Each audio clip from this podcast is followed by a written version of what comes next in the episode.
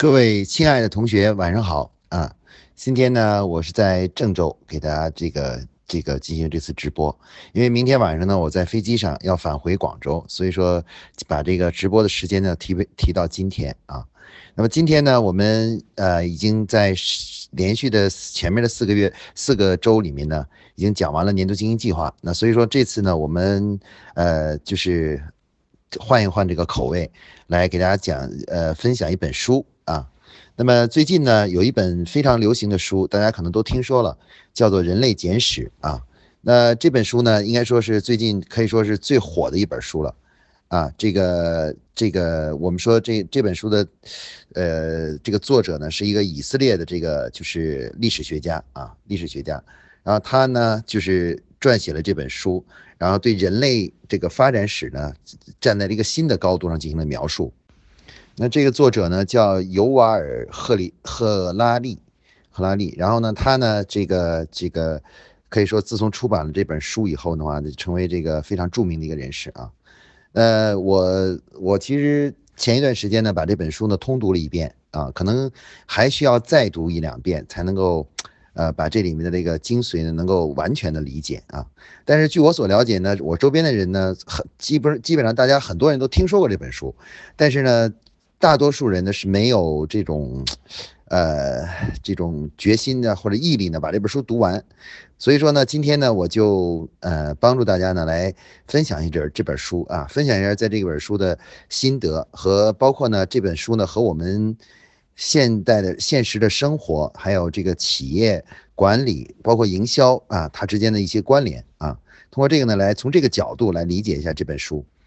首先呢，这本书呢，如果我们去大家去翻开它的首页看一下呢，其实它所占的这个高度呢，不是我们通常的历史的书籍的高度。我们大多数的人类历史书籍啊，都是，呃，大概跨度呢，大概只一般都是跨度大概几千年啊。比如一个完整的中国史，那大概跨度就是五千年的历史左右。但是呢，这本书呢，其实它所跨度的呢是。从这个大约是人类开始早期智人诞生的早期，大概七万年前开始，一直到现在，也就是说，它的这个整个跨越的历史的这个时间长度啊，大概有七万年左右。然后呢，呃，因此呢，今天我们这个主题为什么叫做站用人造卫星的角度去看人类呢？就是因为这个跨度的时间很长，和我们过去的这种历史书呢有很大的不同。所以说呢，这个那要想看这么长的这个历史的画卷呢，那肯定是站的高度呢就要高一点，就不能站在山上或者站在空中啊，我们要站在人造卫星的角度去看人类的历史，也就是看这个七万年的历史啊。那么大家可能会问一个问题，就是说，呃，从七万年的角度看人类，和我们从几千年的角度，比如看中国文化或者是西欧洲文化呀，这个欧洲历史啊等等，这有什么区别呢？呃，我个人认为，其实，呃，确实只有站到了这种高度再去看人类的时候，呃，你对于人这个这个种族的本质啊，的认识啊就比较深刻啊。其实我们知道，其实人类，呃，虽然过了这么久了，但是大多数人其实并不了解自己啊，既不了解自己的呃过去，也甚至也不知道自己未来将走向哪里。那么这本书呢，其实是通过这个这种鸟看，就是这种人造卫星的高度来看这个历史呢，从中呢抽提出了历史中的一些最基本的发展的规律，啊，和通过这个呢，使我们能够更深刻的去了解自己，自己了解人类本身，同时呢，也能够能够呢，甚至呢，可以呃预知呢未来的发展啊，对世界这个整个世界这整个人类社会的未来的发展啊。那这本书呢，它的特点就在这里啊，就是它纵观了很多这个这个人类社会的比较漫长的历史，然后从这个角度，然后更深刻的阐述了就是人类发展的整个过程以及发展的动力的本质啊，这个本质。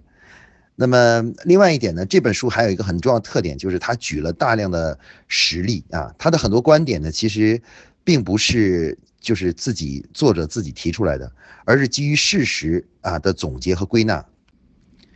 所以这本书是非常值得大家去读的一本书。我觉我的我的强烈的建议是，大家就算是捏着鼻子也要把它读一遍啊，读一遍啊，还我认为它对我们来说每个人收获力都是很大的。那今天呢，我我来帮跟大家分享一下我在读这本书的时候一些基本的体会和感想啊。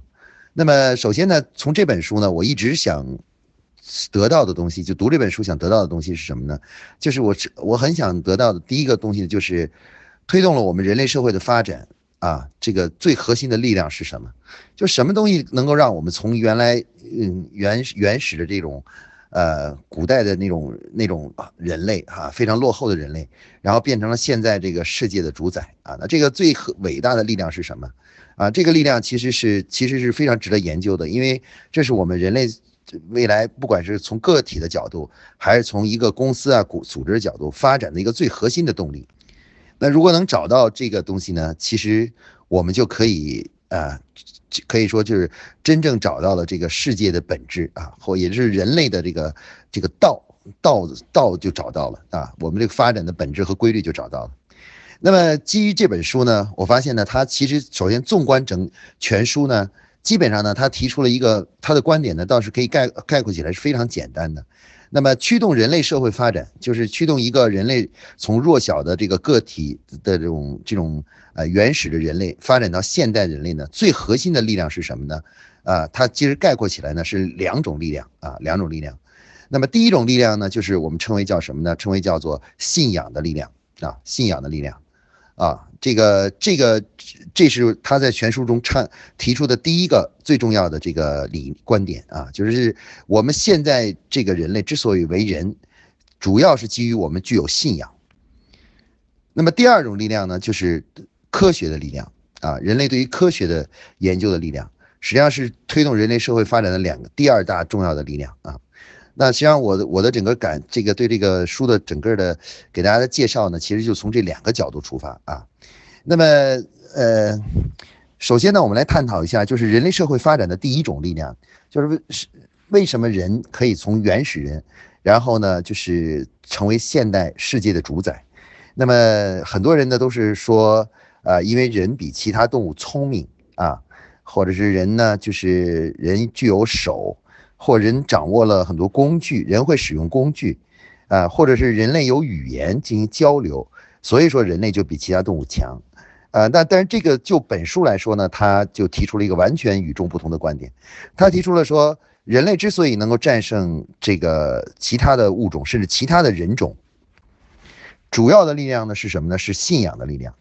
呃，首先这里呢，我们得首先定义一下什么叫信仰啊？这个信仰要不定义呢，就是很奇怪的，大家可能就会误解了啊。信仰大家可能会联想到宗教，那事实上这里信仰的这个概念呢，不是指的宗教的概念啊，那么是指的什么呢？那我们我们就一个故事来讲一下，书中所提到的一个故事啊。事实上呢，我们现在这个世界上的人呢，被称为叫做智人啊，智人。那么在呃七万年前呢？其实跟我们智人同时存在的还有很很多不同的呃人种，其中呢有一个人种叫尼安德特人，尼安德特人呢其实是一个大脑呢比人类就是我们现在智人这个大脑啊更大，而且呢总的来说呢更加聪明啊，然后呢他们也有比更加先进的语言啊也有语言，然后呢呃他们的这个肢体呢也更加健壮啊也更加健壮，总体来说呢尼安德特人呢在七万年前呢，本来是一个比，呃，我们这个现在这个智人呢更优秀的人种啊，就是人在人类种族中是比我们现在这个存在于世界上的一个人种啊更加呃这个先进的人种。但是呢，最终呢，人我们现在这个智人呢这个种族啊，还是把这个尼安德特人给灭亡了啊，灭亡了。那么呃。这个大量的历史的证据证明啊，我们我们这个相对来讲没那么聪明、没那么强壮的这个人类，怎么会把一个比我们更比我们更聪明、比我们更强壮的一个种族给灭掉的呢？呃，神奇的答案是，竟然是因为我们人类具有一种叫做信仰的能力啊，信仰的一种能力。那这可能是一种基因突变。嗯，造成的，或者是，或者是不知道什么原因，可能也只是生物学上的一种偶然。那么，这个信仰是指的什么呢？啊，这个首先呢，这个信仰是来源于什么呢？来源于，呃，古代人类的这个八卦啊。古代人类呢，其实人类有一个最呃独特的特点啊，这个就是独特的特点呢，就是这个什么，就是人类会八卦。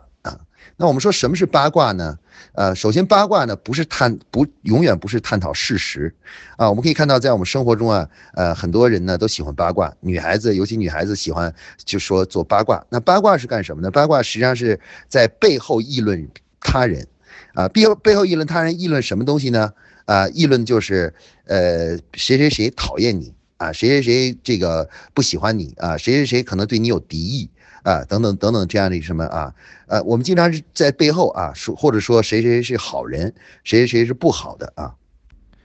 呃，事实上我们发现呢，所有的这个八卦里面核心的这个内容啊，是什么内容呢？它有一个共同很有意思的内容，就是在八卦的过程中啊，它有很多内容都是虚构的啊。那么这个虚构内容实际上就是说，你们那个八卦者其实是并没有看到的。比如他说一个人很讨厌这个人，其实他并没有没法看到那个人的内心啊，看到那个人是如此如何的讨厌讨厌你，但是他就会在八卦的时候告诉你说，那个人很很不喜欢你，很讨厌你啊，就就就描述这个东西。那么这种描述这种虚构的东西，其实就是没自己没有看到的东西，这种能力呢，实际上是当年的智人的一种很很强很独特的能力。其他的人种，包括其他的动物呢，去交流的时候啊，他们描述的都是他们经历过或看到的这个客观事实，而智人呢，就有一种特别重要的能力，就是他们会去相互之间沟通与交流一些事实上并没有看到和不存在的东西。非常神奇的是呢，书中呢介绍呢，就是指的是人类正是我们现在这个智人的这个种族啊，正是依赖着这种能力。打败了世界上所有的动物啊，就是打败了其他的所有的人种，最后成为世界的主宰啊！这是这是到今天为止驱动着我们整个社会发展和全球的人类的发展的主要动力之一，还仍然是靠着这种八卦的能力啊，就这种对于虚构的事物的这种这种这种设想。我们也可以说说的好听一点呢，就叫做呃，就是呃。人类的具有这种想象力，所谓想象力就是不存在，对于不存在的东西啊，我们能够互相交流啊，互相交流。那么为什么这个不存在的东西对于我们这么重要呢？对于这个人类成为世界的主宰如此之重要呢？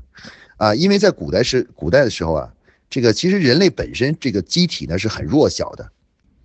啊，很弱小的。所以说呢，其实在古代的时候呢，呃，我们迫切的需要是形成什么？形成呃群体。啊，形成群体，然后依靠群体的力量呢，然后最终呢，就是这个最终呢，把大家团结起来，然后这样的话，人类的种族呢，就是更有具有更强的战斗力，然后最终呢，就是这个呃，最终呢，就能够打败这个其他的动物啊，包括我们能去狩猎一些大型的凶猛的这个食肉动物啊，食肉动物，比如像剑齿虎，能打到这个剑齿虎，呃，那么。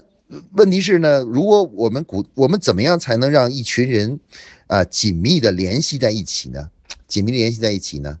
啊，一开始的时候，人类总是用什么？用血缘，比如说我们都是一家子，啊一家人啊一家人，然后都有着远远近的这种血缘关系啊血缘关系，靠这种东西呢，把人和人呢就是凝结在一起。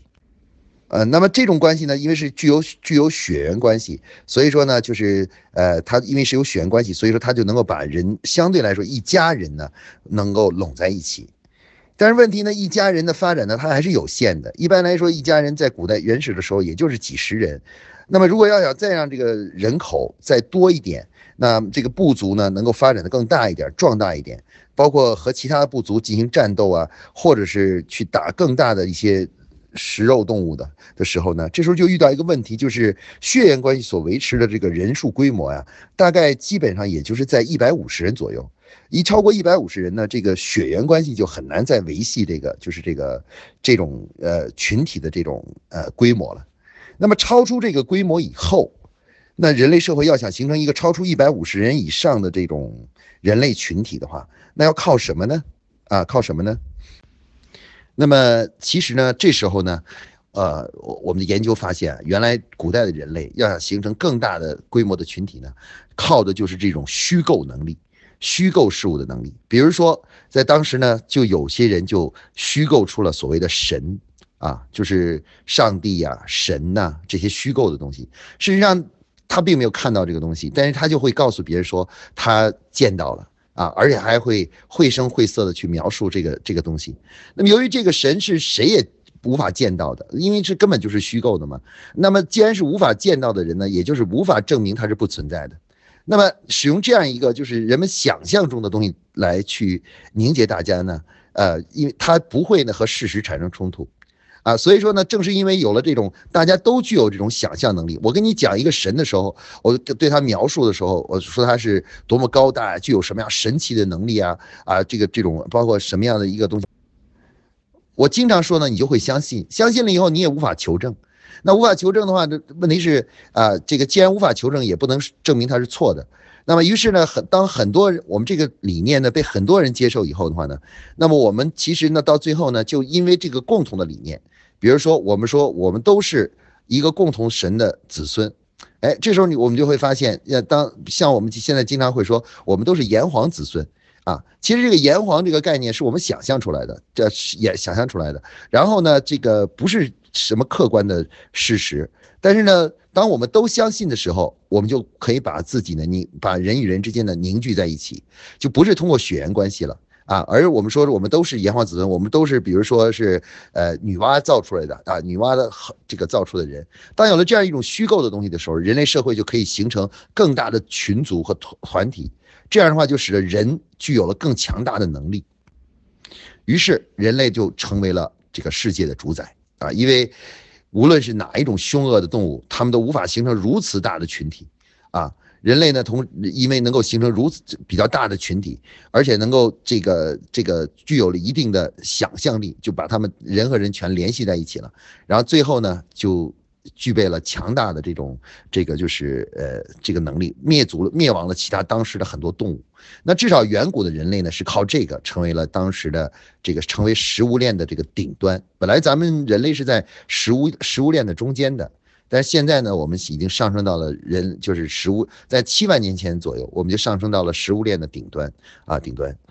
那我们今天讲这个，就是这个第一个动力，关于信仰动力有什么用呢？其实这个信仰动力啊，可以说从古代开始，一直到现代，一直延续到我们的今天啊，延续到今天。换句话说呢，就是支撑着我们现在每一个人生活下去，以及这个就是呃。这个就是包括我们一个企业的存在，一个国家的存在，一个民族的存在啊，包括一种经济的这个持续的存在。其实所有的动力都是靠了这种对于这个虚构事物的这个信任啊。那最经典的例子呢，有这么几个经，他举书中举了这么几个经典例子啊，比如说在全世界范围之内，呃，一个真正统治了。全人类的东西啊，就是跨了不同的种族、不同的文化，真正统御了全世界的东西是什么呢？啊，第一个最重要的东西是什么呢？啊，可能大家不一定知道，就是其实这个东西是什么呢？就是最主要的东西是我们现在使用的钱啊。钱是什么东西呢？钱实际上是一种信誉、信用体系啊。仔细看一下，其实人类社会发明的这个。非独一无二的这个钱这个东西，你知道吧？它是跨越种族、跨越民族、跨越不同的信仰啊。我们说可以，他说书里说，本拉登可以恨很恨美国，但是他是没有任何心理障碍去使用美元的啊，美元的啊。那我们说这个这个钱这个东西是什么东西？如果我们仔细观察一下，其实货币这个东西呢，其实呢就是呃这个就是一张纸啊，花花绿绿的一张纸，其实本身是没有任何价值的。那么为什么当你把一个自己辛辛苦苦生产出来的东西卖给别人的时候，你你愿意他拿一张纸来跟你交换呢？啊，因为你相你你认为你的邻居也相信这张纸，认为这张纸是值钱的、有价值的。然后呢，你的你的这个，比如说这个呃国王也相信它是有价值的。然后你的这个这个亲戚也相信它是有价值的。正因为大家都相信，所以说呢，这个钱就变得有价值了。那最终呢？事实上，当我们我们会发现呢，当我们全全世界的人都相信这个东西的，都相信钱的时候，那钱的力量就变成无比的巨大啊。换句话说呢，就是我们现代社会的经济的基础就是靠什么呢？其实靠的是，呃，就是对于钱这种东西的这种超级的人类的信任和信仰。那么，于是呢，我们人类社人类社会就就发展下来了啊。现代经济的一个重要基础。就是对于金钱的信仰和包括对于呃未来的为对于投资本的信仰啊，资本的信仰。那么如果大家深读这本书呢，就会发现我们几乎人类社会的整体存在，从某种意义上来说，正是因为我们相信一些虚构出来的东西，它虽然没有存在啊，但是我们正因为大家都相信，反而呢最终呢会把这个梦想呢变成了现实。所以说呢。这个这是支撑了人类社会的第一种力量啊，非常奇怪的力量，就是呃，我们这种人类具具有一种能够相信不存在的事物、虚构出来的东西的这种这种能力，这个大脑。所以说，我们人类才能够成为世界的主宰啊！我们在不知不觉中呢，利用这种能力呢，把人绑在一起，然后形成了这个呃一个部部落，然后一个社小社会，一个一个一个乡镇，然后最终呢，我们形成了国家。然后最后呢，甚至呢，到今天为止呢，这种信对钱呀，对很多共同东西的信赖，使全世界呢是形成了一个大的一个整体啊，一个大的整体。全书呢，整个这本书整个过程中呢，都在手花了很大的篇幅去描述智人这个群体是怎么样利用这种对于不存在的事物的这种构思，就是这种想利用这种想象能力和想对于想象能力的信任，而建立了庞大的人类社会。那么事实上呢，这个我们从这个从他这个理论上来说呢，呃，延伸到我们今天来说呢，就是说到人类社会这个这个想象力和对这个未来的这种梦想啊，梦想其实是支撑着整个人类社会发展的一个最核心的动力啊，核心动力啊。比如说，假如有一天啊，正是因为我们信任，比如说中国银行啊，这我们信任中国工商银行，所以中国工商银行呢才能够。这个就是很好的运作下去。假如有一天我们突然有一条消息说中国工商银行要倒闭了啊，我们的这个在里面存的钱可能都呃可能是没法这个这个就是可能拿不回来的时候，然后我们大家都拼命去挤兑挤兑，那一挤兑呢就会出现什么情况呢？就马上工商银行就倒闭了啊，就马上这个银行就会就会入不敷出了。那事实上我们现在现代的经济现代社会运作呢，其实很多都是基于我们的信任。而且呢，都是基于我们对一些，啊，其实不是真实存在的一种信任啊。书中呢讲了一个非常有意思的例子啊，这个例子是什么呢？就是啊，咱们现代这个经济体系中呢发发展出了一个很有意思的东西，叫做公司啊，就是公司。那其实公司是一种想象出来的东西，其实公司是不真正存在的。那为了让公司能够看起来更真实一点呢，我们这个社会呢，这个这个在法律中呢，人类就构想出一个东西叫什么呢？叫法人，啊，也就是说一个公司呢，其实相当于一个法人。换句话说，这个这个公司呢，在法律上是一个人，啊，是一个人，啊，很多人说说我是公司的法人，这种说法是不对的，啊。那你记住了，准确的说法应该是你是法人的代表，啊，不是法人。法人指的是那种是公司，它是不存在的，它在这个真实生活中是没有这个人的，就是这没有法人这个人的，它它是不存在的。那么大家可以看到，这个其实就是。这这些呢，都是人类想象力和对这个这种虚呃，就是精神层面的事物的这种构建能力的一种体现啊。我们既然是把一个虚不存在的东西，最后把它虚拟成人，甚至在法律上把它给定义下来，叫做法人啊。这个，然后我们整个现在的商业企业都是基于这个来运作的啊。每个公司都得有法人啊，那个，而且呢，这个这个法人呢，还专门有一个人做作为法人代表。啊，法人代表，但是呢，他自己不是法人，他是法人代表啊。也就是自然人呢是法人代表，而这那个公司才是法人啊，是一个法律上存在的人啊。那你可以看到这个呢，就是充分体现了人类的想象能力，什么货币呀、法人呐、国家呀啊，这个包括宗教啊，包括什么民主啊、自由啊，其实都是人类想象出来的，是一种虚构的东西。那么事实上呢？这本书呢，论证了一个最重要的一个观点，我认为非常有意思的观点，就是这个我们人类其实是生活在两个世界里面的。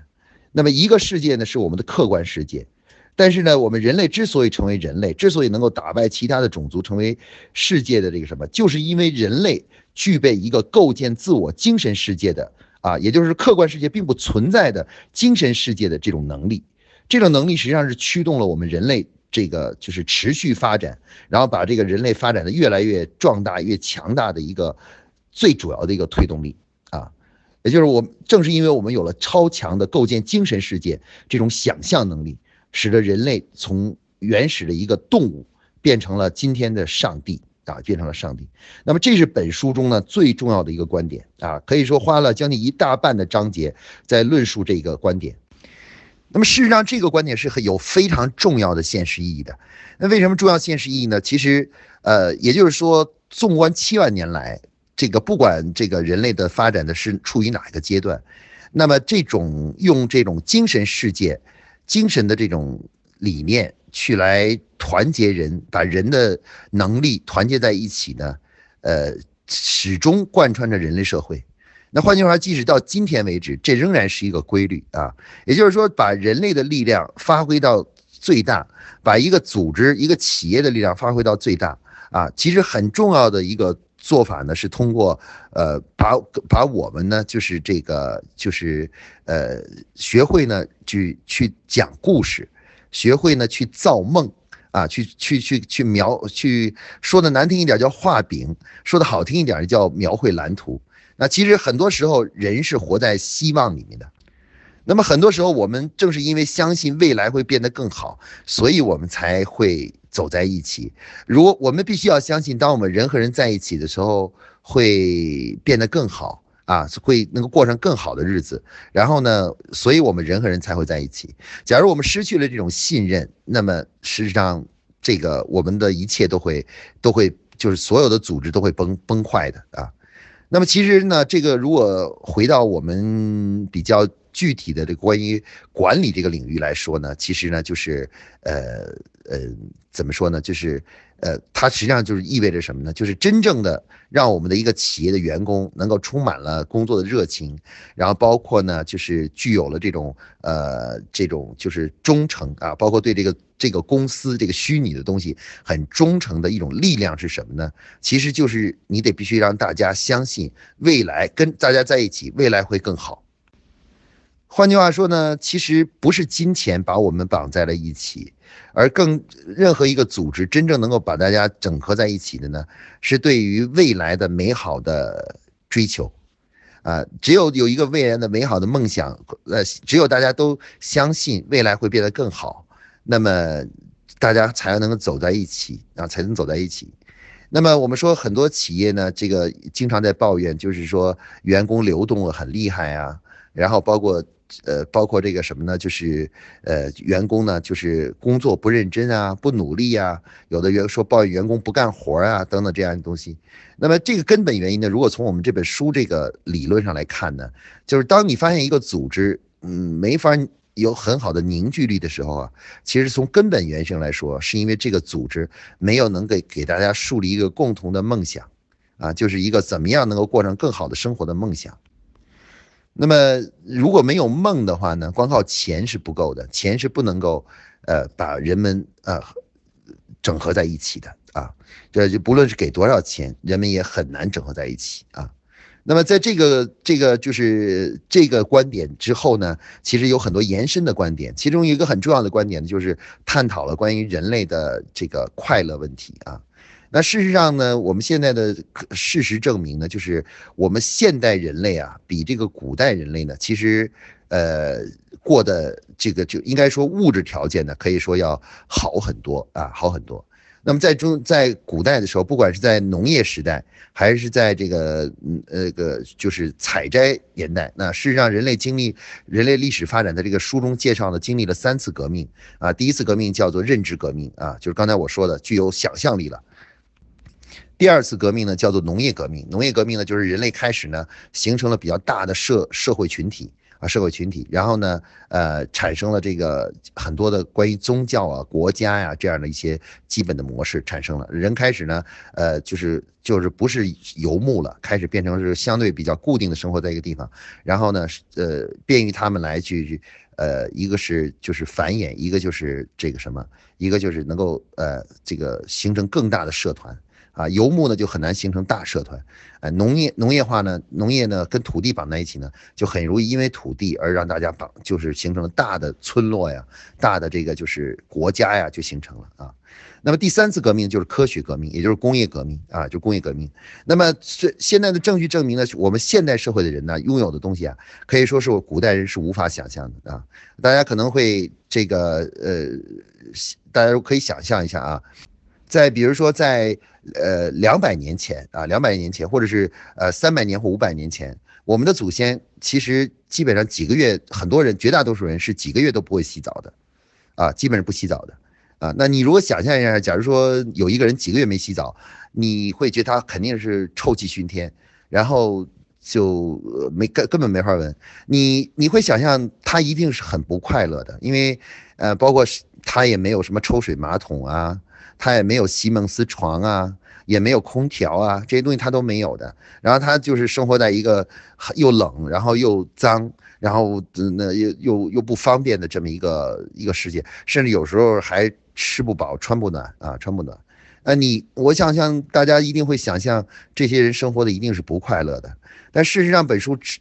提出的一个重要观点就是，其实人类并不会因为外围的物质条件而感到快乐。那么他提出的一个重要的观点就是，呃，我们要区分什么叫做快乐和快感。那人类的奋斗的目的呢？呃，本来我们追求美好生活，说什么叫美好生活呢？就是我要追求快乐，我希望自己能够更快乐一点。那很多人理解的什么叫快乐呢？就会理解为就是说，呃，开心的时候比伤心的时候要多一些，就叫相对来说快乐。假如我所有的时间都是开心的，然后几乎没有不开心的事情，我就叫快乐。啊，注意这种理解是在书中探讨的是一个非常错误的理解啊。那么事实上呢，我们知道呢，就是我们在生活中呢，有很多东西会给我们带来快感啊，比如说我们吃一个特别好吃的东西，然后我们比如中了一个什么大奖，然后包括呢，我们在生理上呢去和异性呢做爱，这些带来的都是什么呢？都是快感。但非常有意思呢，就是我们发现呢，书中谈到那个很有意思，就是快乐和快感和快乐是不是一个东西？啊，比如说一个吸毒的人呢，就是他，如果你去了解，就会发现他会说他在吸毒的时候感觉到最快乐，也就是在吸毒的时候他会感到极大的快感啊快感。但是呢，你事实上呢，你并不会认为吸毒的人是快乐的，而他自己也不一定认为自己是快乐的啊快乐的。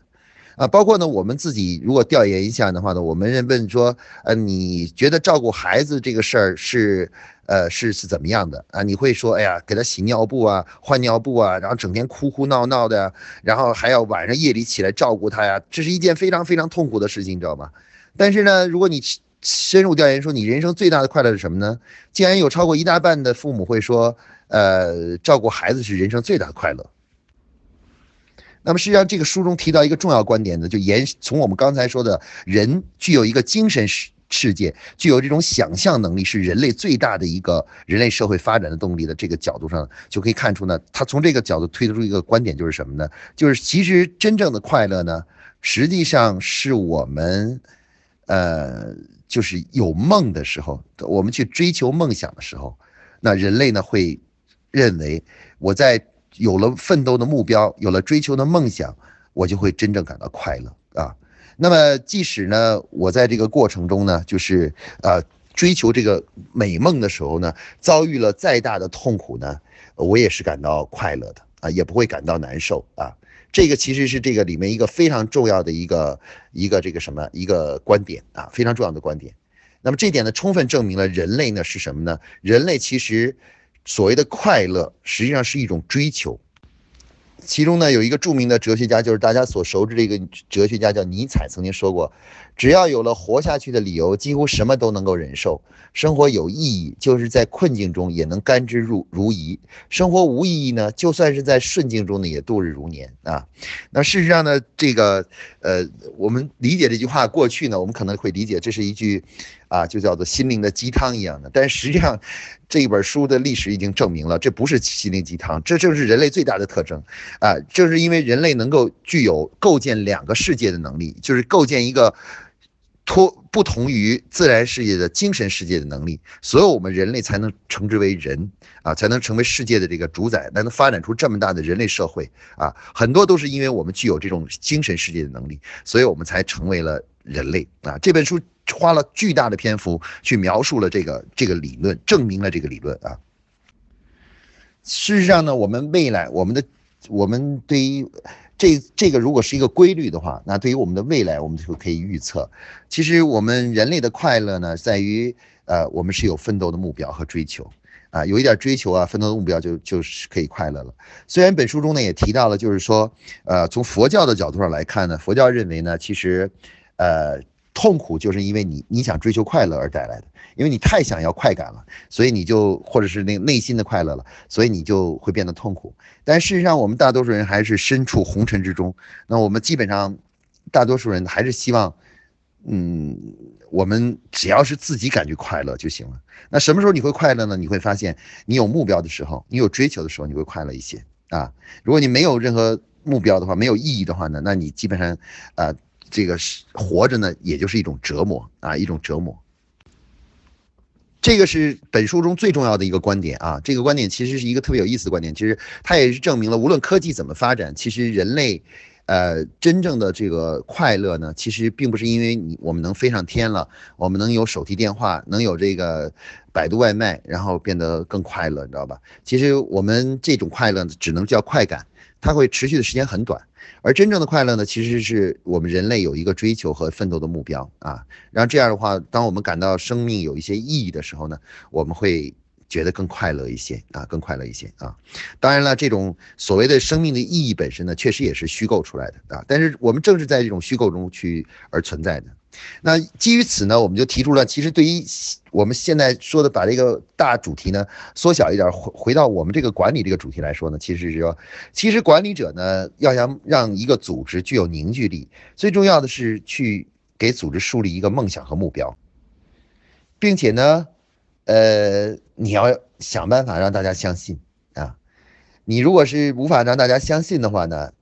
这个呃，就是呃，这个就肯定不行的。那首先呢，我们说这个梦想和目标，它一定不是现实。如果是现实的话，就不需要说服大家了啊。那么这个就相反呢，就是要去让大家相信啊，这个这个梦想呢会实现，而且呢，就是最终呢会这个达到这个梦想以后呢，会给大家带来很大的快乐啊。你能说服大家相信这个呢，你的组织就会有这个怎么说呢？就有就会有凝聚力啊，有凝聚力。那如果你你你无法这个就是，呃，这个说服大家呢，那你的组织就没有凝聚力啊，没有凝聚力。所以，领导也好，管理也好，其实很重要的一个呃要点就是什么呢？就是你要让大家相信，啊，就是梦想是会实现的啊，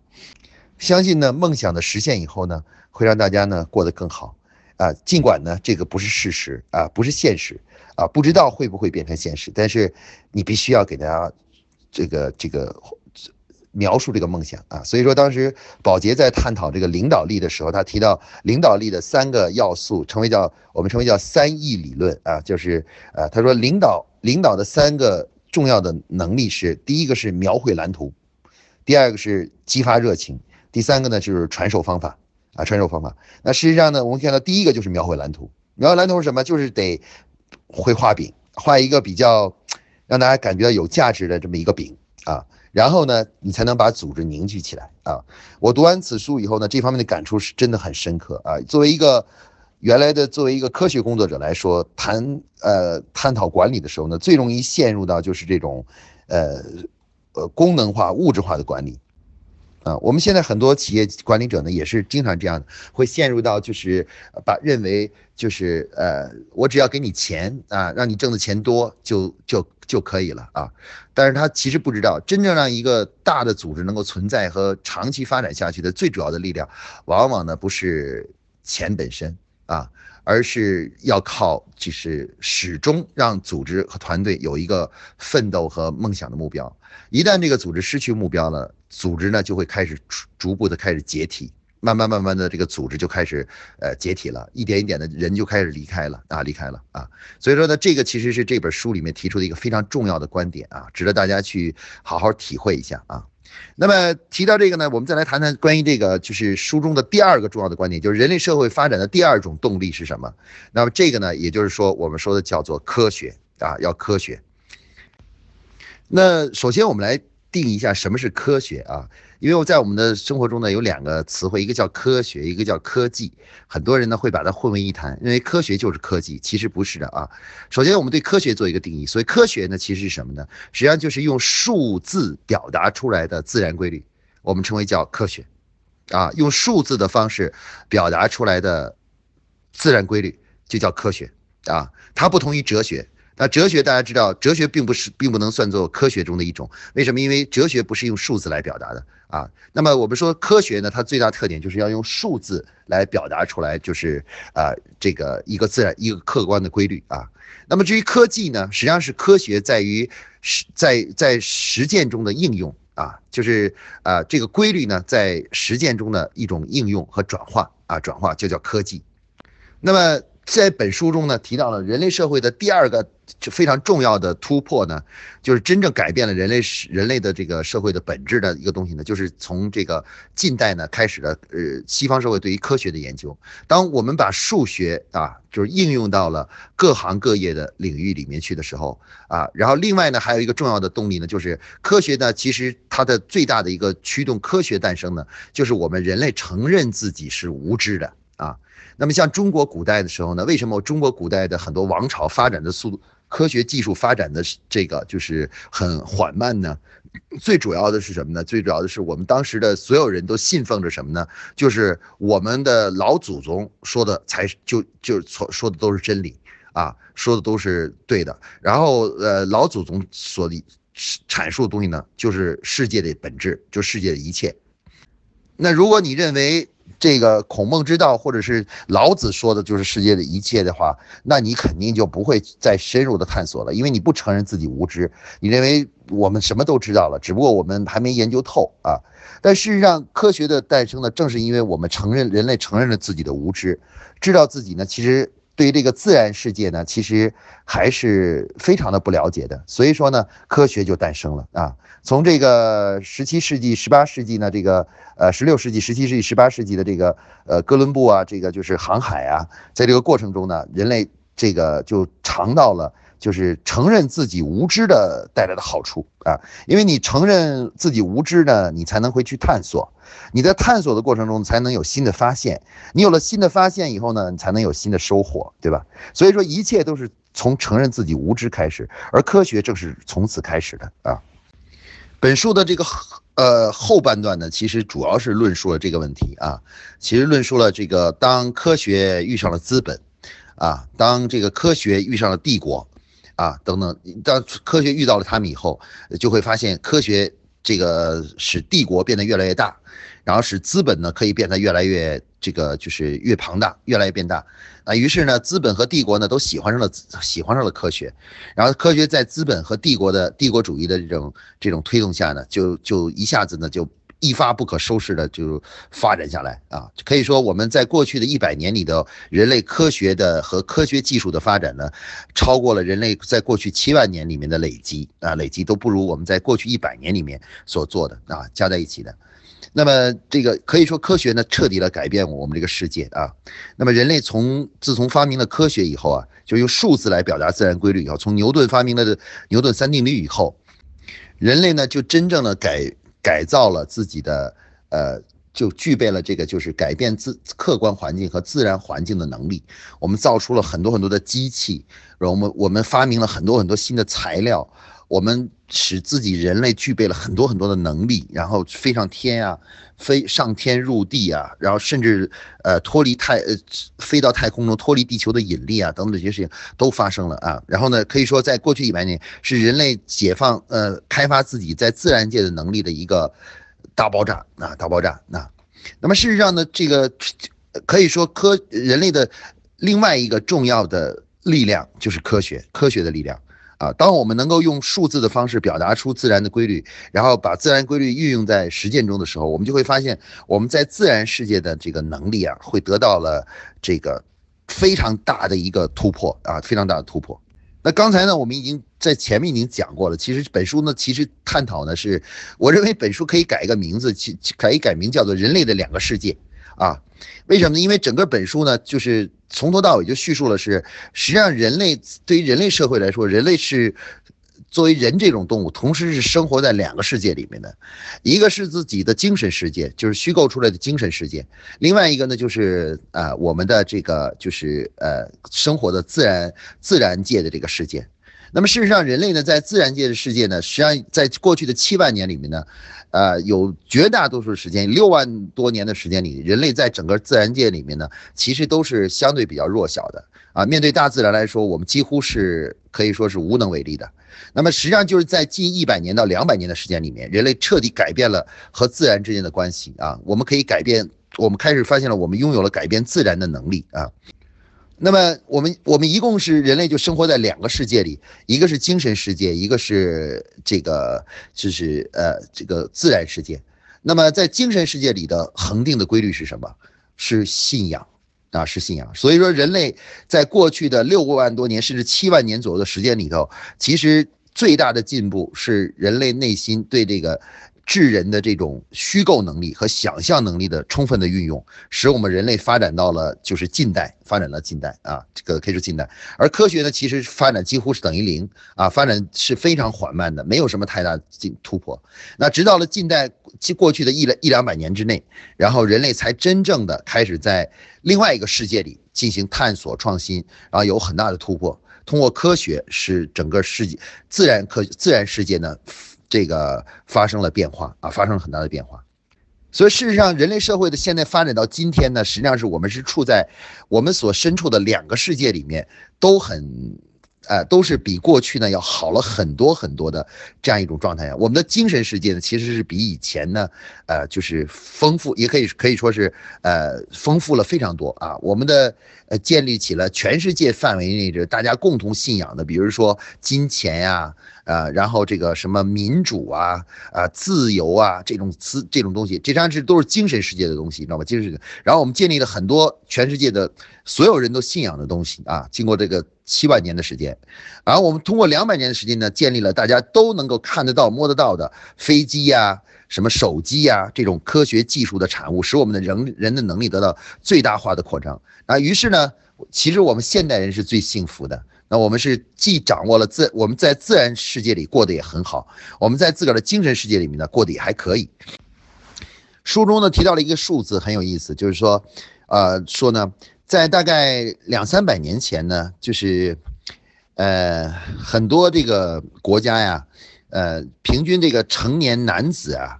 有百分之二在一生中啊，就百分之二十五的成年男子呢，呃，是死亡原因呢，是因为受到另外一个人类的迫害或者杀害，也也就是谋杀了，被别人谋杀了啊，或者战争，或者是谋杀掉了啊，被别人杀死了啊。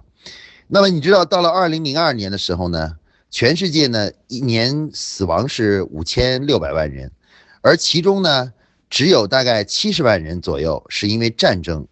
或者是因为犯罪谋杀而死的，啊，大概只占到了不到一点五百分之一点五啊。然后呢，而最大的死亡原因呢，死亡原因排在第一位的呢，就是车祸、交通事故、车祸。车祸呢，大概占了有一百二十多万人啊，一百二十多万人呢，大概是占到了约五十分之一左右，大约是五十分之一，就是百分之二三左右。然后呢，还有另外还有一个更可笑的是，排在第二位的死亡原因呢，竟然是自杀。那平均每年呢，大概有二零零二年的时候呢，有全球有八十七万人自杀。啊，就八十七万人自杀。那我们可以看到，其实就是我们现代的生活确实比古代要好很多了啊。无论是精神世界还是还是这个客观世界啊，其实都是好了很多啊。所以说呢，呃，这本书的总结中的第二大规律就是什么呢？就是说，呃，追人类的幸福呢，其实是建立在两个基础上的。第一个基础就是有信仰，第二个第二个基础呢就是懂科学啊。那么实际上。我们现在，换句话说，呃，根据这个本书所谈到的七万年的对人类社会的观察，啊，找到的这个人类这个幸福或者是快乐的这个根源呢，一个就是信仰，一个呢就是科学，啊。信仰的是什么呢？就是说，呃，不是说你一定要信宗教，而是说你一定要，呃，相信未来啊，是相信未来会比现在可以通过努力可以变得更好啊。如果你相信这个，你就你就会感到快乐。然后同时呢，如果你懂了科学，你能够操纵周边的自然世界，那么嗯，你就会过得更好。那换句话说，既然这个两个动力呢是推动人类社会发展的这个核心动力的话，那即使是我相信未来，就是随着就即使呃人类社会的未来的发展也是一样的啊。比如说一个企业要想发展呢，就是要呃既要这个有很好的领导。和管理，为全体员工呢树立一个共同发展的梦想啊，设立一个美好的这么一个愿望，对未来的美好的愿望。然后呢，同时呢还要讲究运用先进的技术啊，讲科学啊。我们说科学就是数字表达的自然规律啊，自然规律。那么事实上呢，这就回到了我们我一直倡导的这个主题了，就是为什么我这边倡导叫量化管理呢？那其实量化呢，其实就是科学的代表。那量化就是实际上就是用数字表达的方式，数字的方式表达的自然规律嘛，就是科学。所以就是量化。而管理呢，就是要去树立信仰啊，树立这个大家共同的信仰啊，让大家相信这个东西啊。就管理是解决信仰的问题，而量化解决是科学的问题。而这就是为什么我一直倡导和推崇这个量化管理的一个重要的原因，因为确实是经过看了这本书，我才我自己才真正明白，我当时设想的量化管理为什么这样做，因为它就是专就是人类的人类社会发展和幸福快乐的两大动力，一个是信仰的力量，一个是科学的力量。啊，这两大力量其实是我们改造两个世界的啊。我们说信仰改造了我们的精神世界，而科学改造了我们所生活的自然世界啊。而我们每个人其实都是生活在两个世界里的啊。一个世界再好，它也无法让我们另外一个世界变得更好，所以我们必须得同时管理两个世界啊。那有人说，那我们要是快乐，那怎么办呢？其实快乐呢，就是要管理好这两个世界。啊，如果你只是管理好自用科学，你懂得再多的科学，你把你拥有了再多的科技产品，你你能够把你身边的生活变得再方便，你也不能够获得绝对的快乐，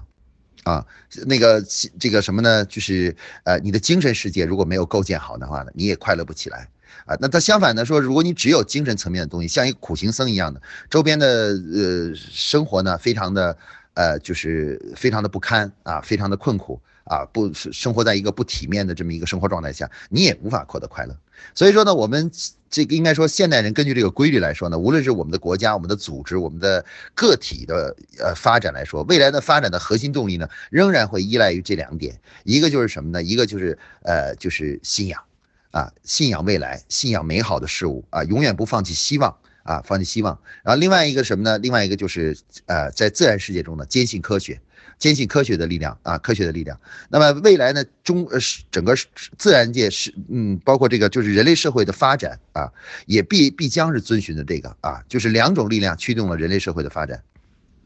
所以，我们如果是个投资者的话，那一定是去投资那些希望啊，去投资希望的东西，会得到人们的呃这个呃这个什么呃追捧啊。比如说呃，大家看到就是前几天呢出炉了一个就是。呃，中国呃品牌价值的五百强啊，其中呢排名第一的是谁呢？啊，大家如果没看到的呢，可能会猜啊，比如说是阿里巴巴呀，或者是什么什么，对啊，非常有意思的呢，排名第一呢是腾讯，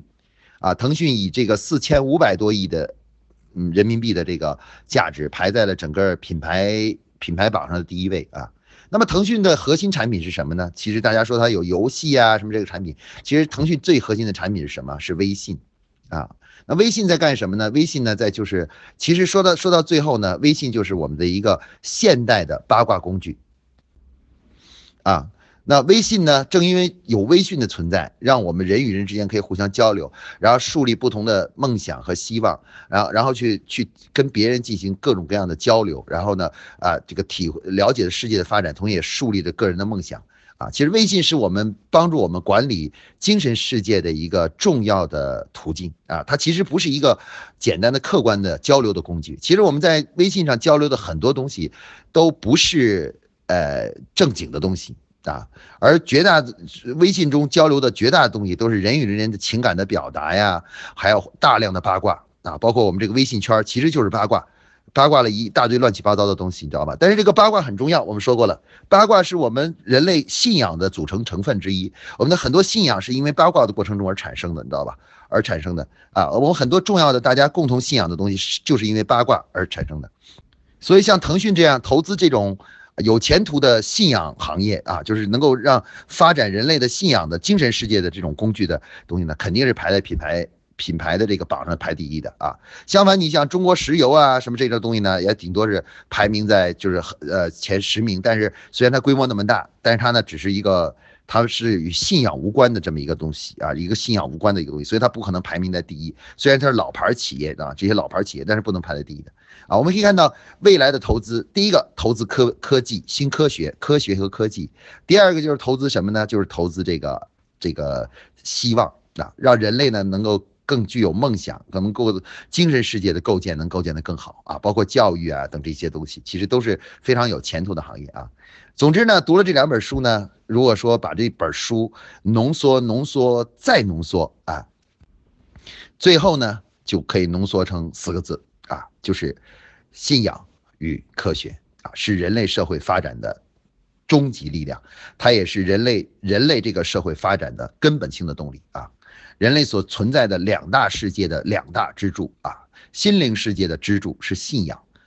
这个自然世界的支柱是科学啊。你要想在让自己快乐，让自己的企业发展的好啊，那么像这两个地方去努力啊，就是发展科学、发展技术、发，然后呢。发呃发展信仰啊，是让这个一个组织也好，一个人也好，一个家庭也好，一个国家也好，幸福发展快乐的这么一个根本性的一个动力啊。所以说，了解了这个以后的话呢，我们大家就知道了，真正的当你遇到了不开心的事情、不快乐的事情，或者遇到困难的时候，呃，你应该朝哪个方向努力，去寻找哪些力量。那么这个呢，就是今天跟大家分享的这个。呃，核心的主题啊，当然书中有很多很多的内容是非常值得大家去阅读的啊。但是呢，呃，概括起来，其实本书所阐述的呢，就是把人类历史呢做了高度的概括和概括以后，就浓缩的成这两个核心的思想啊。大家可以自个儿去阅读一下这个书籍，看看是不是完全同意我的观点啊。反正这是仁者见仁，智者见智，只是我一家之谈。也许大家可能还有其他的认识啊，对这本书其他的认识啊。好，今天呢就跟大家分享到这里啊。那个呃呃，这个下次呢我们再找机会呢可以分享其他更有意思的书籍和主题，下次以后再跟大家分享。好，今天就到这里啊，谢谢大家。